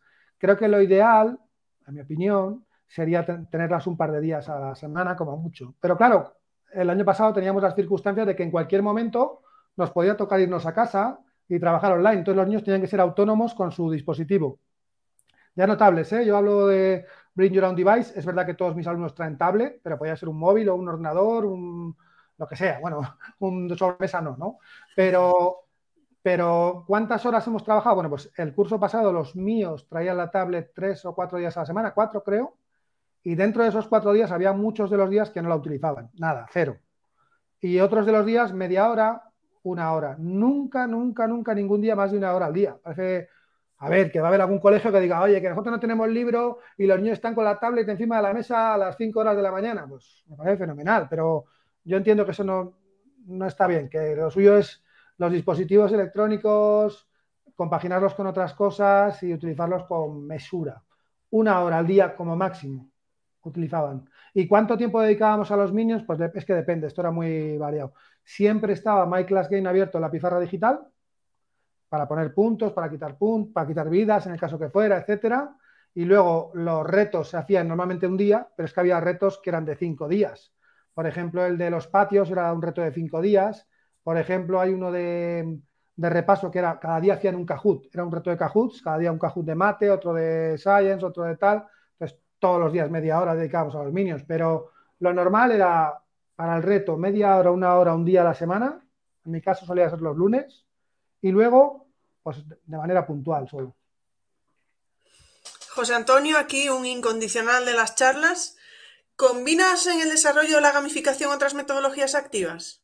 Claro, claro. En realidad, yo doy cursos de metodologías activas y meto gamificación, que no es una metodología, meto visual thinking, que tampoco es una metodología.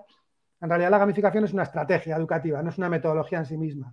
Entonces, claro que es combinable y que debería ser combinable con otras metodologías. Para mí, y no es por hacer la pelota a Oscar, pues que es muy claro, la clave está en esa autonomía del alumno. Tú puedes meter todas las metodologías si quieras y si los alumnos no son autónomos, no están preparados, no va a funcionar. Tiene que estar preparado el profe y tiene que estar preparado el alumno también. Entonces, si utilizamos otras metodologías, en el cole trabajamos por proyectos.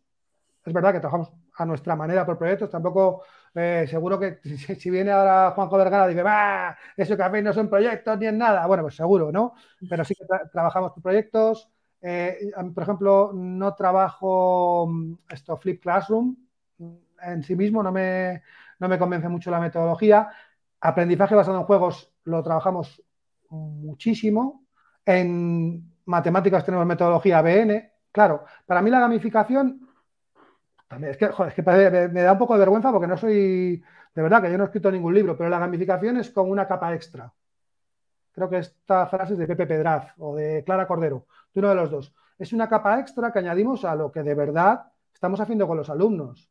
Si no hay una metodología detrás, esto no. Lo que hace esa capa extra es mejorar la motivación. Y como dice Héctor Ruiz, eh, para que se produzca un aprendizaje profundo, y perdona si estoy citando mal, tiene que haber una intencionalidad del alumno, tiene que querer aprender. Entonces, si tú consigues que el alumno esté hipermotivado, que ha sido el caso mío el año pasado, yo, he disfrutado de las clases, porque mis alumnos estaban, y este año también, entregados, querían aprender, estaban como, ah, como lobos. Entonces, cuando tú tienes ese momento, es un nirvana en el que tú propones cualquier cosa y funciona, porque están motivados. Eso te lo da la gamificación, pero la estructura real, la, la chicha, está debajo, en mi opinión. Eh, Tomás nos pregunta qué plantilla es la de los itinerarios. Sí, tú entras en Sandbox y, buscas Genially y, una de las opciones dentro de Genially son itinerarios. Te lo recomiendo, te, va a encantar, Tomás, que además vas a hacer unos itinerarios que alucinas. Si te esperas un poquito, mira ese. Si te esperas un poquito, va a salir una, nueva plantilla de itinerarios más chula todavía, si es que es posible. ¿eh? Bueno, nada, te estoy bajando por aquí te estoy dejando algunos comentarios mientras te busco. Bueno, Ana, nuestra querida Ana, dice, madre mía, ¿cuánto tiempo te llevo montar todo? Bueno, qué buena pregunta. Pues igual que la narrativa, eh, no está hecho desde el principio todo, porque lo duermo, duermo un poquito, se me notan las ojeras, mogollón. Y, y es verdad que el, principio, lo que es montar la estructura del Wix, y, la primera, la narrativa, montarte tu, digamos, tu Class Game a tu gusto, con los cromos, con todo tal, lleva tiempo, pero una vez que está montada la estructura principal, lo demás, claro, lleva tiempo, pero también a mí me gusta mucho. A mí aprender a manejar una extensión nueva de Sandbox me gusta, es una cosa que me, que me entretiene, entonces pues me pongo a hacer ahí mi... Hace poco en la Escuela de Superiores hemos sacado un itinerario también que se llama Entrenamiento Extremo, que bueno, va con la narrativa que hacemos y he estado disfrutando, ¿no? Pero hay cosillas y, bueno, sí, lleva tiempo, claro. Lleva tiempo. Bueno, nada, dice que dice Guada que una invitación a tu colegio para verlo en directo. Mira, mira, encantado de la vida. Me da mucha rabia porque antes del COVID, cuando hicimos la escuela de magia, vinieron unos profes de un proyecto Erasmus y tal, y, gente de la universidad. Entonces vino, mucha gente y a mí me encanta que venga gente a clase porque por un lado es como cuando tienes alumnos de prácticas, te pone ahí al hilo que, que me están viendo, lo tengo que hacer mejor y te hace intentar ser un poquito mejor, a tus alumnos les hipermotiva un poquito más todavía, joder, ¿qué, ¿qué, estaremos haciendo para que vengan a vernos, no? ¿Qué, qué bien lo estaremos haciendo? Y, yo creo que es una cosa que nos viene muy bien a los profes, el tener otra gente en el aula para que cuando viene alguien a vernos nos diga, joder, a mí me vino a ver a clase, esto, bueno, es, y, hay una cosa en Castilla y León de poder ver profes unos a otros, y entonces vino Javi Ramos Sancha, que es un crack, no sé si le conocéis, seguro que sí, y dice, oye, que quería ir a ver tus clases y tal, cuando estábamos en la escuela de magia. Dice, pero hombre, pues es que tú eres un fenómeno, ¿cómo? Y entonces está genial porque él viene a ver mis clases y me da un feedback que es muy bueno para que yo mejore y para que mejoren mis clases. Entonces, que, venga gente a clase cuando quiera. El problema ahora es tema de protocolo. Justo hoy me han dicho que hay una profe checa que quiere venir, no, os lo he dicho al director todavía del cole, Alberto, ya se lo diré mañana, a ver si puede ser que venga, que quiere venir a hacer un job shadowing de estos a ver las clases, pues genial.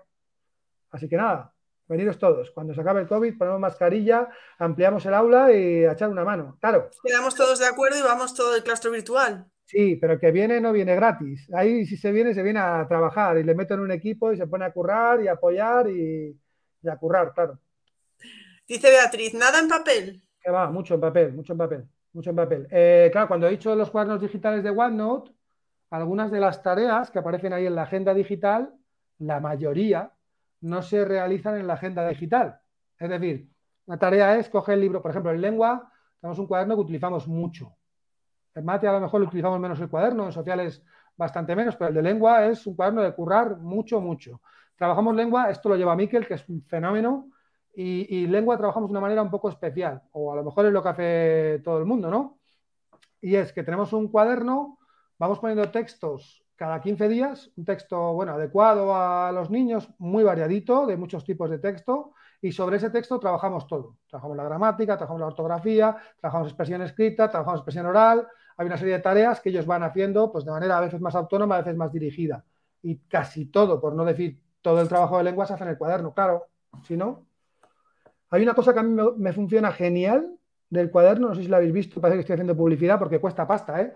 pero hay unas cámaras, las Huey Cam, que yo, eh, yo no sé, no, yo creo que Bea Cerdán fue así la, primera que se lo vi en Twitter y dije, uh, esto lo quiero yo, pero ya. Y es una cámara, como una cámara web con pie y flexible, que tú puedes enfocar el cuaderno del niño y verlo en la pizarra digital o en el proyector si tienes y es una pasada, porque cuando tú trabajas la ortografía con sus propias creaciones de expresión escrita o de escritura creativa y sobre eso, sobre el cuaderno de, de, Blanca que tienes encima de la mesa, trabajas la explicación de los adjetivos sobre lo que ha escrito ella, pues es genial. Sí, hacemos mucho en papel, claro. Eh, Beatriz también nos pregunta, ¿cuántas horas a la semana dedican los niños en el aula? Bueno, yo creo que ya lo has respondido, ¿no? Antes. Creo que sí, sí, sí. Sí, es que van haciendo ahí... Bueno, no está aquí que por aquí, dijo que iba a llegar tarde, pero nuestro querido Mr. Rocks, David Gandera, dice, como no veo aquí, que hago yo la pregunta. ¿Utilizas evidencias de la gamificación para evaluar y calificar? Pocas, muy pocas. La gamificación, como digo, para mí es una capa. Esta es una pregunta buenísima, David. Además, perdona, porque cuando sale la imagen del cine con el dibujo de las charlas educativas, que es de David, y, aparece el nombre un poco tapado ahí, ¿no? Eso, bueno, pues es, es suyo el dibujo, por supuesto. Bueno, decía, la gamificación es una capa extra, interviene en la evaluación, pero poco. Yo por un lado evalúo la gamificación si está funcionando y su función es aumentar, como he dicho, la motivación de los alumnos. Eso es lo que yo evalúo de la gamificación. ¿Está aumentando de verdad la motivación de los alumnos o esto está de capa caída y estamos dedicando mogollón de tiempo a algo que no sirve? Eso lo evaluamos. La evaluación de los aprendizajes se hace sobre las tareas. Lo hacemos sobre las tareas. Tampoco soy experto en evaluación, evidentemente, cuantas más evidencias y más variadas tengas, más justa será esa evaluación. Entonces, yo lo que tengo, trabajo con Aidoceo, bueno, lo, conoceréis muchos, puede ser con Aditio exactamente igual, y tengo varias columnas con tareas. La tarea tiene sus estándares que son propios de la tarea, y dentro de, menos mal que no está aquí, que, seguro que me metía caña con esto. Y, y esa tarea es muy variada. Hay tareas que son exámenes escritos en papel, hay tareas que son vídeos de Flipgrid, hay otras tareas que son trabajos en equipo, hay tareas que son presentaciones, hay tareas que son, eh, por ejemplo, ese Dectoys que hemos dicho de la pirámide Minion, eh, ver qué tal lo ha terminado el niño que, o la niña. Entonces, muy variado, cuanto más variado, cuantas más cosas diferentes estés evaluando, mucho mejor. bueno, pues por aquí tenemos a Jimena que no te quiere hacer ninguna pregunta porque no sabe qué preguntarte. Y bueno, esto es una cosa que, pasa a menudo, ¿verdad? Que nos dicen, ¿cómo vamos a gamificar? Y David, yo siempre digo lo mismo. Eh, hay que empezar muy poco a poco, ¿verdad? O sea, no se puede, no, vamos a hacer de repente laboratorio Minion aquí todos. Claro, pues que al final tampoco sería una buena idea. yo creo que no. O sea, que, que yo creo que todo el mundo lo puede hacer, pero que es que tampoco sería buena idea, porque yo creo que lo que decía de la escuela de magia, al final es una, es una gamificación tan potente con tantas cosas que no es adecuada para cualquiera. Yo creo que una gamificación no se puede copiar tal cual, porque la gamificación que hace Miguel Ángel Azorín o las que hace, yo qué sé, Fernando Martí con su clase, están pensadas para sus niños que son expertos, porque ya han hecho una gamificación con él el año pasado y, entonces él tiene unos objetivos y prepara su gamificación. Eso no quiere decir que yo mire lo que hace y diga, ah, Fernando, ¿cómo mola esto? Yo voy a poner la, narrativa así, o voy a copiar la idea de los tal, de los más, yo qué sé. Entonces, eh, se trata de coger ideas. Yo os, he dicho al principio, os cuento todo esto para que si a alguien le viene una idea y dice, esto de los cromos, pues lo voy a meter en la mía.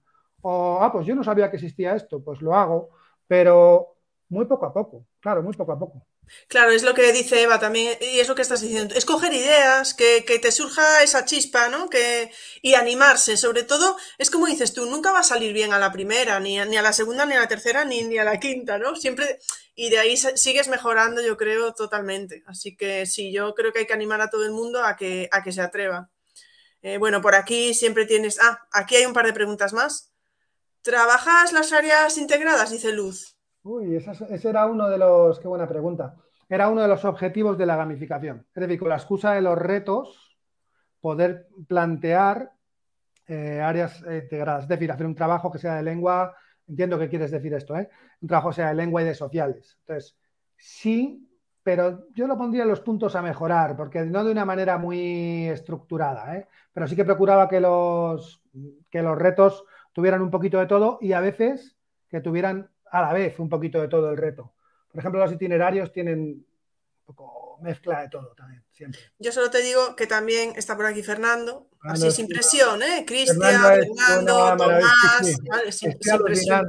Fernando es una maravilla. Y Tomás pregunta, ¿has hecho tú todos los genialis? Una buena pregunta. Eh, he hecho todos los genialis, diría que sí, pero solo no. Es decir, que por ejemplo, habéis visto que no había pruebas de Miquel y tal, pero al final los Genalis tampoco me han llevado tanto tiempo en el sentido de la narrativa. Yo soy muy pijotero y, me gusta a mí hacer la narrativa como yo quiero y tal, pero bebo las ideas de mis compañeros. Nos juntamos, oye, vamos a hacer por aquí, por allá. Y luego yo le pongo así ese... Pero no, no es todo mío ni mucho menos.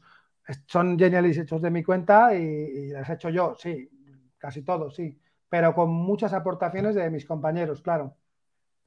Cristian dice, planteamiento, nudo y desenlace. Eso sería una estructura genial para una narrativa. Sí, lo que pasa es que también, lo mismo que he dicho antes, yo tengo un planteamiento inicial que tiene sus nudos, no, un nudo, porque al final como son retos, tal como lo planteo yo, hola Rafa, tal como lo, tal como lo planteo yo, son varios nudos que al final se desenlazan. Pero ese desenlace, al final yo no soy mm, novelista tampoco. Entonces, bueno, pues el desenlace es un poco chapucerillo y tal, y al final llegamos a un final, ¿no? Conseguimos, el desenlace final del laboratorio Mino es que conseguimos salvar a la humanidad, ni más ni menos, porque hemos primero ayudado a la vacuna y luego uno a uno hemos encontrado a los villanos, les hemos capturado y hemos neutralizado sus cepas del virus. Y ya está, aplauso. Pero, pero no era, no, sé si era la historia como estaba planteada al principio, seguro que no. Tenemos a, Víctor también por aquí, yo no digo nada, pero dice, enhorabuena por todo el trabajo, David. Me queda solamente la duda de si algún alumno no se involucró. Entiendo que era obligatorio, ¿verdad? Es una pregunta buenísima. Bueno, Víctor, su gamificación de la casa de papel demuestra claramente que la gamificación no es para primaria ni es para secundaria, que es para todos los niveles, cada una con sus características determinantes. Me encanta, por cierto. Bueno, lo que, lo que mm, estaba diciendo, ¿hay algún alumno? Claro, en todas las gamificaciones puedes tener alumnos que se nieguen. Yo tuve muchísima suerte porque en mi clase no se dio el caso, pero en otras clases, pues, pues, pues había algunos que les costaba más entrar a la, gamificación, incluso saboteadores, niños que todos habréis tenido, que a lo mejor está pensando Víctor en, en algún alumno de este tipo, que te dicen, pues yo voy a hacerlo mal para fastidiar a mi equipo. Y como es un reto cooperativo, os voy a fastidiar a todos y voy a tirar un plátano en el patio para que no ganéis el reto del patio limpio. Hay niños así. Claro que hay niños así. Pero bueno, hay muchas formas de meterles. Y luego, como os digo, como esto es una capa externa, o sea, una capa extra, perdón, eh, dos cosas. Primero, eh, lo que preguntabais de empezar poco a poco, la gran ventaja, una de las dos grandes ventajas que tiene la, sí, una de las ventajas que tiene la gamificación es, como es una capa extra, tu prueba y si no te funciona, porque puede pasar que en vez de un saboteador tengas seis y que esté siendo un desastre o que tus alumnos sean unos yonkis de los puntos y hayas conseguido el efecto contrario, porque una gamificación mal hecha puede ser mala, puede ser perjudicial, así de claro, hay que decirlo. Y, puede ser que esté pasando eso y como es una capa extra, coges, la quitas y sigues trabajando con tus metodologías que tenías eh, previstas desde el principio del curso. Esto no lo puedes hacer si tú, por ejemplo, decides trabajar por proyectos. Pero no, voy a trabajar por proyectos. Hostia, no funciona. Pues eh, eh, no puedes llegar el segundo trimestre y decir, no, vamos a trabajar por unidades y no, no porque no, se puede cambiar, pero la gamificación la puedes quitar cuando quieras. La otra gran ventaja para mí es que la gamificación, y siempre hablamos de motivación de los alumnos, es muy motivadora para los profes. Y para mí es, yo estoy más motivado cuando hago un proyecto gamificado.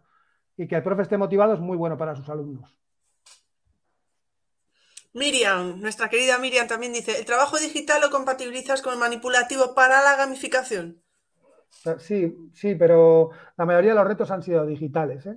Tengo que decir que ha habido algún reto de un concurso de baile se hacía en educación física, una prueba de rapidez que tenían que hacer para localizar y tal, no sé qué, entonces la hacían también en las clases de educación física, eh, retos artísticos que era, bueno, manipulativo, bueno, de, crear el escudo, evidentemente no era digital, se hacía de manera artística y, por ejemplo, el escape room del final era totalmente manipulativo. Claro, iban con la tableta, pero tenían que ir encontrando pistas, abriendo candados, eh, completando puzzles, etcétera. Quique nos dice que llega tarde, pero que bueno, que David lo, ha cubierto ahí perfectamente. Vamos a ver si tenemos por aquí. le, invito a Quique y a todos los que queráis a, por Twitter, que como tenéis mi, Twitter ahí, que cualquier pregunta que veáis después en el directo, hostia, se me ha olvidado preguntarle esto, que seguro que le pillo aquí o que le pueda ayudar con esto. Pues, pues cualquier pregunta de aportación, pues bienvenida, claro. Pregunta de Tomás. ¿Haces todo por My Class Game? My Class Game. No das nada en papel. Si es todo digital, no puedes motivar. Por ejemplo, el oro que das. Claro, el tema de dar en papel eh, tiene un problema de COVID, tiene un problema de protocolo. O sea, los cromos de la escuela de magia eran unos cromos de papel que se pegaban. Los cromos de la escuela de superhéroes, es que yo tengo cromos por aquí, fíjate. estos son cromos del proyecto de educación física, estos son los cromos de la escuela de superhéroes, de ayuda del experto, de tal, se tocan, son de papel. Del informe G para los profes tengo mis cartitas y, también son cromos. Entonces, es manipulativo, pero con COVID, por mucho que esté plastificado, no puedes andar dando monedas de, papel. Entonces, una pega. Este año, por ejemplo, que tenemos la escuela de superhéroes Cantica 2, los poderes son cromos de verdad, son cartas impresas que el que gana ese poder se gasta la pasta y tú le das el cromo y se lo gasta después, lo tocan y lo ponen. Es más bonito, claro que es más bonito. Sería genial tener unas monedas ahí falsas para que pudieran trapichear y los cromos que les cambiaran en el patio como no le, no le, no le, sile, sile, sile, como hacíamos de pequeños. Pero bueno, eh, ahora mismo con las, con las circunstancias en las que estamos lo veo un poco más complejo. Dice Rafa, Rafa Domínguez, ¿Cuál crees que, bueno, Rafa Rafael, pero antes dijiste tú Rafa y me salió así. ¿Cuál crees que es la mejor forma, con respeto, Rafa, Rafael, cuál crees que es la mejor forma de motivar a un equipo docente para que se arriesgue a gamificar? Ah, más respeto que se le puede tener a Rafa no se puede tener a, casi nadie. Lo que es que es una maravilla lo que está haciendo, de verdad, ¿eh? que mucha admiración por mi parte, no por lo por el prodigio técnico que es y tecnológico, sino por esa filosofía de compartir sin cobrar un duro y de echarle horas para que los demás luego nos luzcamos, ¿no? Y, la respuesta, y es una pregunta muy buena, es, claro, mucha gente que dice, es que yo en mi cole no quiere gamificar nadie, yo no tengo ese problema, ¿eh? En mi cole la verdad es que está la gente muy implicada, tenemos un proyecto de autonomía súper bonito en música, entonces tenemos media hora más de música todas las semanas, con coro, tal, y la gente está muy implicada además bueno, es que yo estaba haciendo formación con mis compañeros sobre gamificación, este año sobre My Class Game y la mayoría de las clases, por no decir todas, algo de gamificación al fin. Además, tenemos una estructura que cada curso los niños pasan, pues en primero por Robinson, en segundo por el Museo de las Emociones, luego los Minions, luego Escuela de Superhéroes, Escuela de Magia y Super Mario. Entonces, aprovechamos el material de otros y todo. Al final, la mejor forma de motivar es con ganas y con ejemplo y que, y que lo tuyo esté funcionando y que te pregunte, y, oye, que te eche una mano, que lo haréis vosotros en vuestros centros, seguro.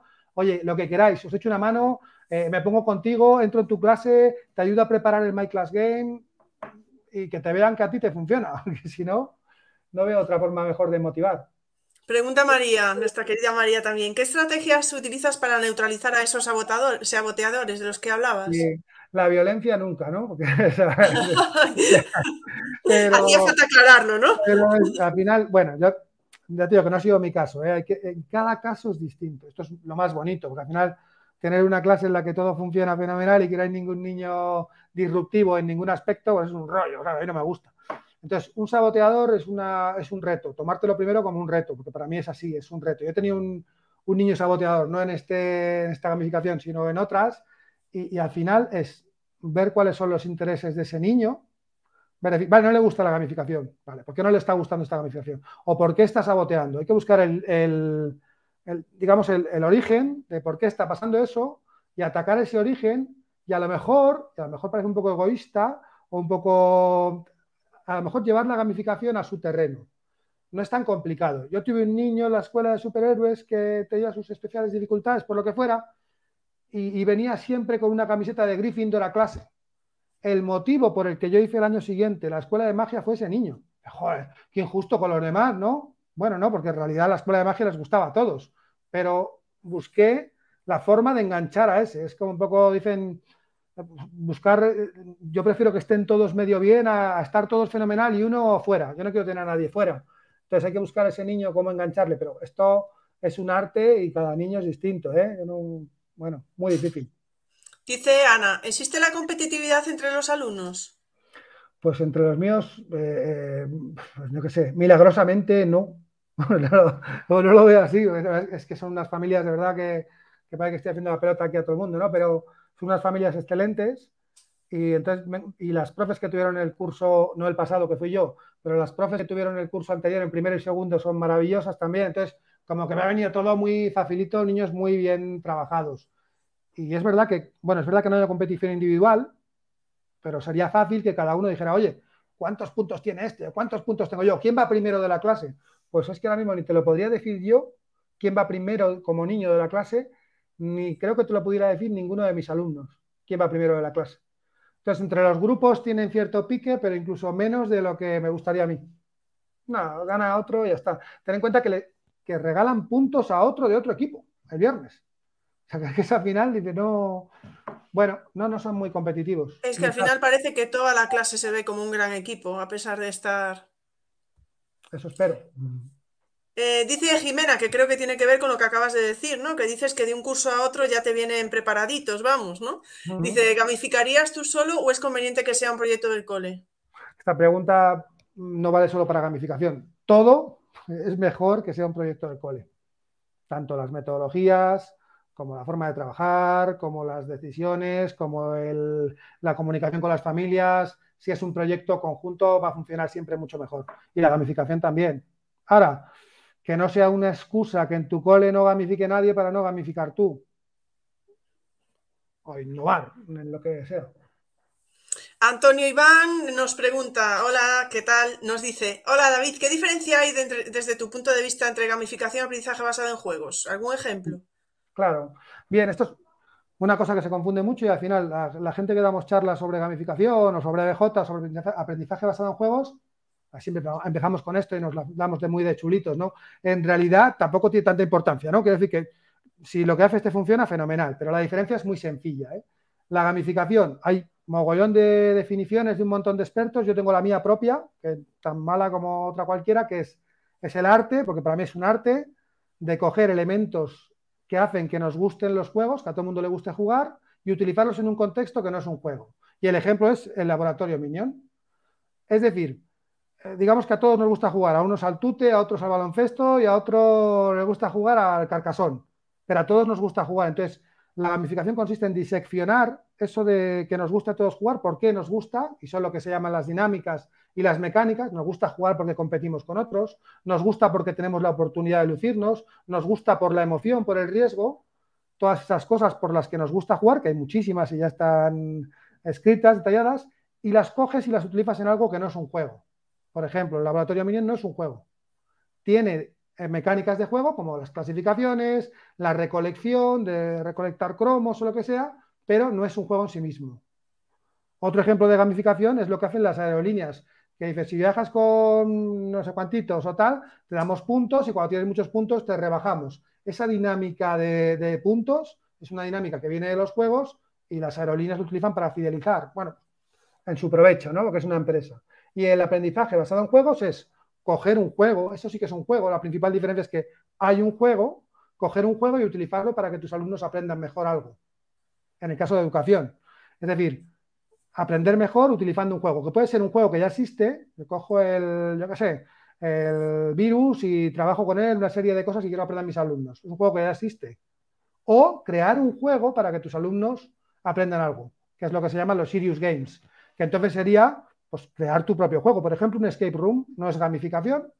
Da igual, si alguien dice que es gamificación, ¿qué más da, no? Pero un escape room no es gamificación porque es un juego que tú has creado para que tus alumnos aprendan algo. Aprendizaje basado en juegos. No sé si me he explicado medio bien o no. Te has explicado perfectamente. Que sepas que Quique está en la sombra, ¿eh? Ya te lo, dejo caer ahí por ahí. Dice Rocío, ¿cómo atiendes a la diversidad? ¿Mm? Con los grupos de otra forma. Bueno, pues en realidad, eh, para mí la atención es un poco.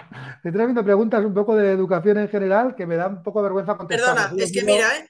Lo tienes aquí también. Diversabla pregunta lo mismo. ¿Has tenido algún alumno con necesidades educativas especiales? ¿Cómo ha participado? Tengo, tengo alumnos con necesidades educativas especiales y he tenido siempre, y gracias a Dios, menos mal, los tengo, que los tengo.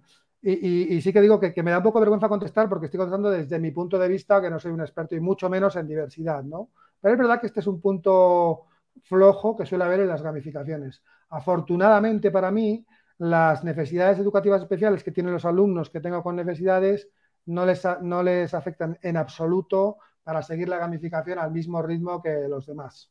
Entonces, en este caso, las adaptaciones vienen por otro lado, las adaptaciones vienen en algunas de las tareas, pero no en la gamificación, porque ellos la viven exactamente igual que los demás.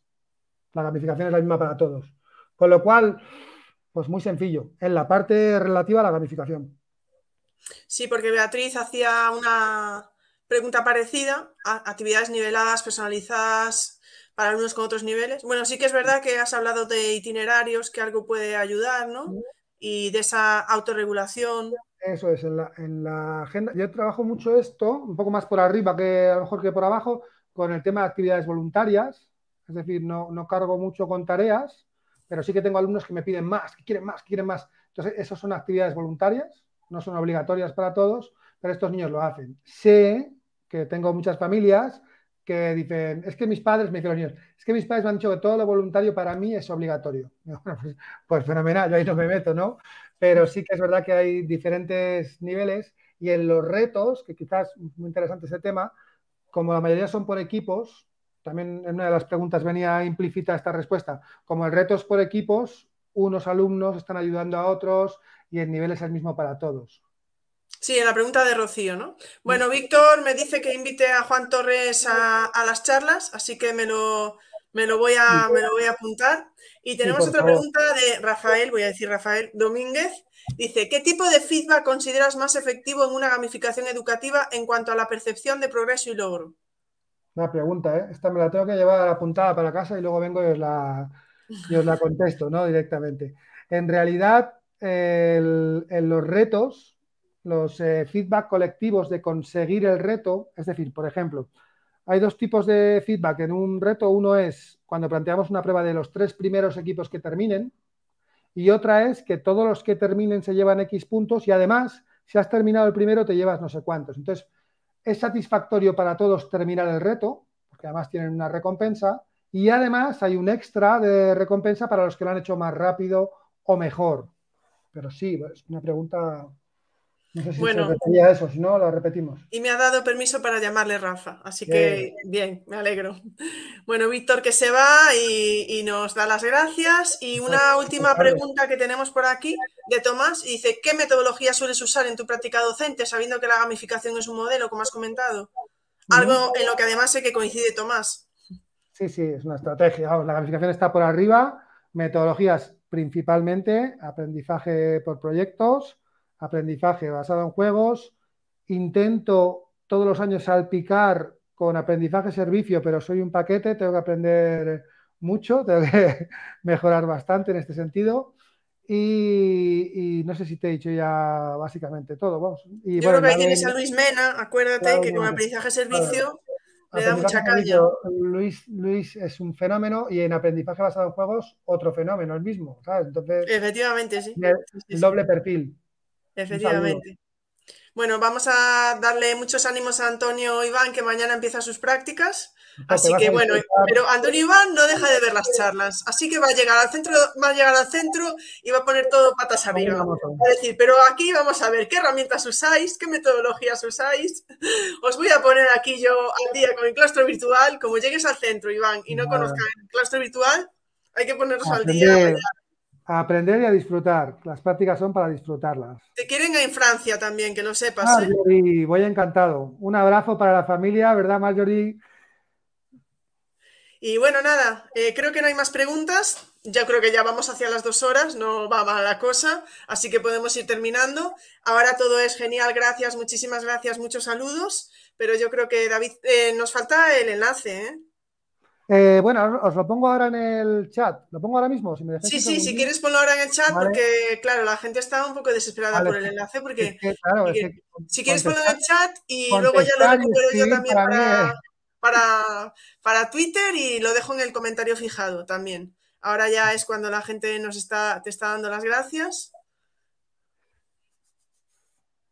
Minions, charlas.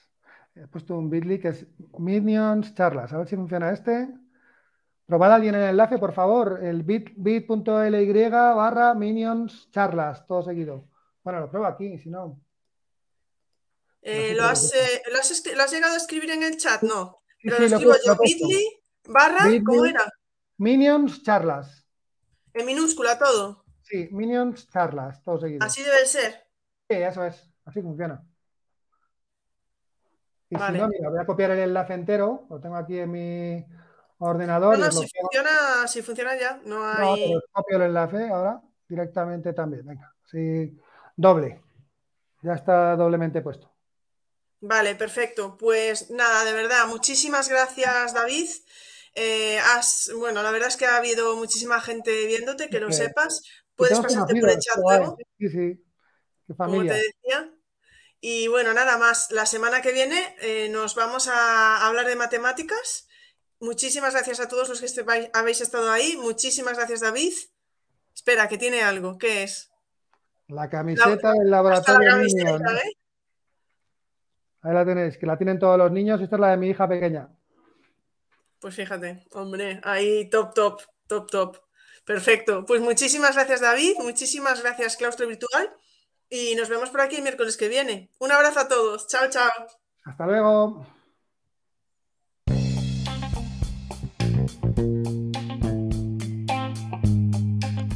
Muchas gracias por escuchar este podcast. Si os apetece, nos vemos en el siguiente.